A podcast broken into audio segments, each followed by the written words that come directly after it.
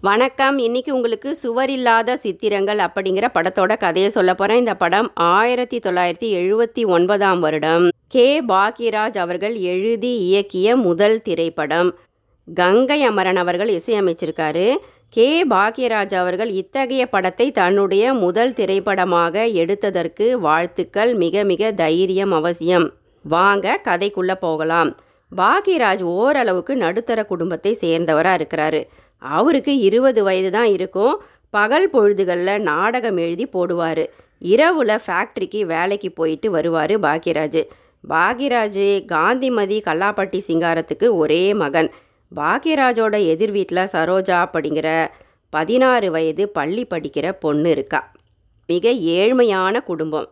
சரோஜாவுக்கு அப்பா கிடையாது. அம்மா மட்டும்தான் டெய்லரிங் தொழில் செஞ்சு நாலு பிள்ளைகளை ரொம்ப கஷ்டப்பட்டு வளர்க்குறாங்க. சரோஜா தான் மூத்த பொண்ணு. குடும்ப கஷ்டம் தெரிஞ்ச பொண்ணு. சரோஜா தினமும் பாக்கியராஜோட வீட்டுக்கு அம்மி அரைக்கிறதுக்கும் குடி தண்ணி பிடிக்கிறதுக்கும் வருவா. சரோஜாவுக்கு ஒரு தங்கையும் அடுத்தடுத்து இரண்டு தம்பிகளும் இருக்கிறாங்க. கடைசி தம்பிக்கு அஞ்சு வயசு தான் இருக்கும். சரோஜாவை பாக்கியராஜுக்கு ரொம்ப பிடிக்கும். மேலும் சரோஜாவை பாக்கியராஜ் காதலிக்க ஆரம்பிக்கிறாரு. சரோஜா தினமும் விடியற்காலை அஞ்சு மணிக்கே வாசல் தெளித்து கோலம் போடுவாள் அப்போ நைட் டியூட்டியிலேருந்து வீடு திரும்புகிற பாக்கியராஜ்கிட்ட நட்பாக சில வார்த்தைகள் தினமும் பேசுவா. சரோஜாவுக்கும் பாக்கியராஜா ரொம்ப பிடிக்கும். சரோஜா தன்னுடைய பள்ளி எக்ஸ்கர்ஷனுக்கு ஊட்டிக்கு போக ஆசைப்படுறா. அதுக்கு முப்பது ரூபா தேவைப்படுது. அம்மா பணம் கொடுக்கல ஏழ்மை காரணமாக மிகவும் சோகமாக வேதனையாக இருக்கா சரோஜா. இதை பார்க்க பொறுக்காத பாக்கியராஜ் என்ன பண்ணுறாரு தன்னோட தாயோட பெட்டியிலிருந்து பணத்தை திருடி சரோஜா தம்பி பாபு கிட்ட கொடுத்து விடுறாரு. சரோஜா பதிலுக்கு பாக்கியராஜ் கிட்ட நன்றி தெரிவிக்கிறா. சரோஜாவின் வீட்டு எதிரிலேயே ஒரு டெய்லரிங் பெட்டி கடை வச்சிருக்கிறாரு நம்ம கவுண்டமணி. அவரோட கடைக்கு அடிக்கடி வருவாங்க சுதாகரும் பாக்கியராஜும். அப்படியே பழகி ரெண்டு பேரும் நல்ல நண்பர்களாக ஆகிடுறாங்க. சுதாகர் பணக்கார நல்ல மதிப்பான குடும்பத்தை சேர்ந்த ஒரே மகன். பாக்யராஜிடம் மிக நட்பாக பழகிய சுதாகர் பாக்யராஜின் மேடை நாடகங்களையும் வந்து ரசித்து பார்ப்பார். சுதாகரின் அந்த விலை உயர்ந்த பைக்கு ஆடைகள் இவைகளை தன் வயதுக்கே உரிய ஆசையோட பார்த்துக்கிட்டே இருப்பாரு பாக்யராஜ். ஊட்டிக்கு எக்ஸ்கர்ஷன் போகும் சரோஜாவை ஊட்டிக்கே சென்று சந்தித்து தன்னுடைய காதலை தெரிவித்து விடலாம் என்று முடிவு செய்கிறார் பாக்யராஜ். ஊட்டியை நோக்கி பஸ்ஸில் பயணிக்கிற பாக்யராஜ் தன்னுடைய காதலி சரோஜாவை சந்திக்கிற சந்தோஷத்தில் கனவுல மிதக்கிறாரு. ஊட்டியில் பள்ளி சீருடையில் சுற்றி திரிந்து கொண்டிருந்த சரோஜாவையும் கண்டுபிடிச்சிடுறாரு பாக்கியராஜ் நெருங்கி வந்து தன்னுடைய காதலை தெரிவிக்க வரும் நேரத்தில் அதிர்ச்சியில் உறைந்தே போகிறார் பாக்யராஜ். அவர் கண்ட காட்சி அப்படி. காரணம் அங்கு சரோஜாவும் சுதாகரும் காதலித்து கொண்டிருந்தனர். விரக்தியில் வீடு திரும்புகிறார் பாக்யராஜ். பின் தன் வீட்டிற்கு வந்த நண்பன் சுதாகரிடம் பாக்யராஜ் சொல்கிறாரு சரோஜா ரொம்ப நல்ல பொண்ணுப்பா மிக ஏழ்மையான குடும்பம். கைப்பிடிச்சு கடைசி வரைக்கும் அவளை நீங்கள் காப்பாற்றணும் ஆண் துணை இல்லாத பாவப்பட்ட குடும்பம் இது. பணம் ஜாதி அப்படின்னு ஏற்றத்தாழ்வு கட்டாயம் எதிர்ப்பு வரும். எந்த உதவியும் தயங்காம கேளுங்க. நான் உங்க ரெண்டு பேருக்கும் செய்ய தயார் என்று வாக்கு கொடுக்கிறாரு பாக்யராஜ் விடியற் காலை ஐந்து மணி வாசல் தெளிக்கும் போது தினமும் தன்னை வந்து சந்திக்கும் தன் காதலன் சுதாகரிடம் சரோஜா சொல்கிறா நாம் மிக மிக ஒழுக்கமாக இருக்கணும். கெட்ட பெயர் எடுத்துடக்கூடாது சினிமா ட்ராமான்னு ஒன்றா சுத்தக்கூடாது. என் குடும்ப கஷ்டத்தை நீங்களும் புரிஞ்சுக்கணும். எனக்கு என் தங்கை தம்பிகளை காப்பாற்ற வேண்டிய பொறுப்பும் கடமையும் இருக்குது நீங்கள் தான் உதவியாக இருக்கணும் அப்படின்னு கேட்டுக்கிறா சரோஜா. சில மாதங்கள் அப்படியே செல்லுது. ஒரு நாள் பள்ளிக்கு சென்ற சரோஜா சீக்கிரம் வீடு திரும்பிடுறா. அப்போது வீட்டின் உள்ளே யாரோ ஆண் குரல் கேட்க பின்புறமாக சென்று ஜன்னல் வழியாக எட்டி பார்க்கிறாள் சரோஜா. வீட்டிற்குள் கட்டிலில் அமர்ந்து சரோஜாவின் அந்த நடுத்தர வயது அம்மாவும் தினமும் அவங்க வீட்டுக்கு துணி தைக்க கொண்டு வந்து தரும் அந்த ஜவுளி கடைக்கார முதலாளியும் சிரித்து சகஜமாக பேசிக் கொண்டிருந்தனர். அதை பார்த்தால் பல வருடங்கள் அவர்கள் பழகியது போல தோன்றுகிறது சரோஜாவுக்கு. அதிர்ந்து போனால் சரோஜா. ஜவுளி கடைக்காரர் சென்றவுடன் சரோஜா அழுது கொண்டே இருந்தாள். சரோஜாவின் தாய் வந்து மகளிடம் சொல்றாங்க சரோஜா இப்போ அழுது ஒரு பிரயோஜனமும் இல்லை. என் ஆசைக்காகவோ சந்தோஷத்துக்காகவோ இந்த வழியை நான் தேர்ந்தெடுக்கல. உங்கள் அப்பா நாலு குழந்தைய பெத்துட்டு என்னை விட்டுட்டு ஓடிட்டாரு கோழ போல. வீட்டு வாடகை பிள்ளைங்க படிப்பு சாப்பாடு துணி என டெய்லரிங் என்னோட சம்பாத்தியத்தில் நாலு பேரை எப்படி காப்பாற்ற முடியும்? நீயே சொல்லு. பல வருஷங்களாக துணி தச்சு கொடுத்துக்கிட்டு இருக்கேன். இவர் ஒருத்தருக்கு தான். தினக்கூலி தான். அப்படி ஏற்பட்ட பழக்கம்தான் இது. என் பிள்ளைகள் பசி இல்லாமல் வளர்க்க வேறு வழி எனக்கு தெரியல. இதுதான் என்னோட நிலமை. முகம் தெரியாத அந்த நாலு பேர் என்ன சொல்லுவாங்களோ அப்படின்னு பயந்து ஒரு ஒரு குழந்தையா இழக்க எனக்கு விருப்பமில்லை நீ ஏன் முடிவெடு. நீ வளர்ந்துட்ட. உனக்கு நல்லது கெட்டது எல்லாமே தெரியும். அதனால் உன் முடிவுக்கே நான் விட்டுடுறேன். உன் முடிவுக்கு நான் கட்டுப்படுறேன் அப்படின்னு சொல்லி அவங்க அம்மா முடிச்சிட்டாங்க. எழுந்து வந்த சரோஜா அம்மா கிட்ட முடிவாக சொல்ல ஆரம்பிக்கிறா. அம்மா இனி நீ அந்த ஜவுளி கடைக்காரரை வீட்டுக்குள்ளே விடவே கூடாது. டெய்லரிங் தொழிலும் வேணாம். நான் இனி படிக்க போகிறதில்ல பக்கத்தில் இருக்க நைலான் பிளாஸ்டிக் ஃபேக்ட்ரிக்கு வேலைக்கு போக போகிறேன் அப்படின்னு சொன்ன சரோஜா. பதினாறு வயதிலேயே பெரிய மனுஷி போல அம்மாவுடைய பழைய புடவைகளை கட்டிக்கிட்டு வேலைக்கு போக ஆரம்பிச்சிடுறா. காதலியை பார்க்க முடியாமல் தவித்த சுதாகர் சரோஜாவை ஒரு நாள் வேலைக்கு போய்விட்டு திரும்பும்போது சந்தித்து உண்மையை கேட்டு புரிந்து கொள்கிறான். சுதாகருக்கு இப்போது சரோஜாவின் மீது காதலுடன் அதிக மதிப்பும் ஏற்பட்டு விடுகிறது. காதலிக்கு உறுதுணையாக இருந்திட வேண்டுமென மிகவும் உறுதியாக முடிவெடுக்கிறான் சுதாகர். ஆனாலும் சுதாகர் இன்னுமே கல்லூரியை கூட முடிக்காமல் படித்து கொண்டுதான் இருக்கிறான். சுதாகரின் அப்பா அந்த பணக்கார முதலாளி சுதாகர் இப்படி ஒரு ஏழை பெண் பின்னால் சுற்றுவதை பார்த்து கோபப்பட்டு சுதாகரை அடித்து தன் சகோதரியின் மகளை திருமணம் செய்து கொண்டே ஆக வேண்டும் என்று வற்புறுத்துகிறார். சுதாகர் அந்த முறை பெண்ணை திருமணம் செய்ய முடியவே முடியாது. சரோஜாவை தான் நான் காதலிக்கிறேன் என்று முடிவாக சொல்லிவிடுகிறான். அதை கேட்டு மனமுடைந்து போன சுதாகரின் அந்த முறை பெண் மாமனுக்காகவே ஆசையை வளர்த்து கொண்டு வளர்ந்துவிட்ட விரக்தியில் தற்கொலை செய்து இறந்தே விடுகிறாள். சுதாகரின் அப்பா மிகுந்த கோபமடைகிறார். இதனால் தன் சகோதரின் மகளை இழந்தது மட்டுமல்லாமல் தன் ஜாதியை சேராத ஏழை பெண் சரோஜாவை தன் மகன் கைவிட்டு விட வேண்டுமென்று எண்ணுகிறார் சுதாகரின் அப்பா. மேலும் தங்களின் தகுதிக்கு ஏற்றாற்போல தாங்கள் விருப்பப்படும் பெண்ணை சுதாகர் திருமணம் செய்து கொண்டே ஆக வேண்டும் என்று ஒரே பிடியாக நிற்கிறார் சுதாகரின் அப்பா.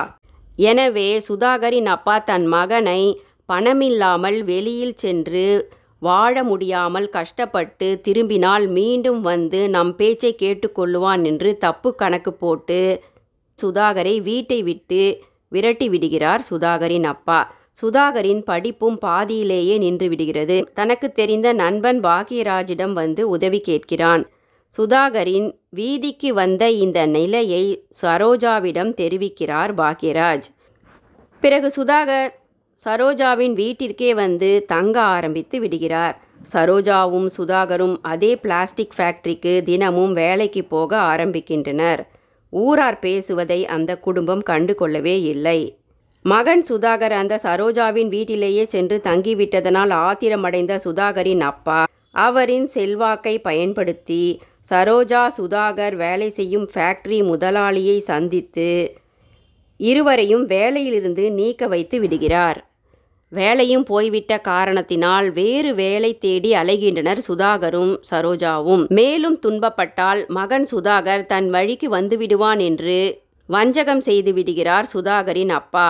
அவர்களுக்கு வேறு எங்கும் வேலையும் இல்லை கையிருப்பு பணமும் இல்லை. இந்த நிலையில் துரதிருஷ்டவசமாக குழந்தை பாபு நோய்வாய்ப்பட்டு படுத்த படுக்கை ஆகிவிடுகிறான். குழந்தையை டாக்டரிடம் அழைத்துச் சென்று காப்பாற்ற வசதியும் இல்லை நல்ல உணவும் இல்லை. குழந்தையை காப்பாற்ற சுதாகர் சரோஜாவுக்கு உதவி செய்ய எண்ணிய நண்பன் பாக்யராஜ்.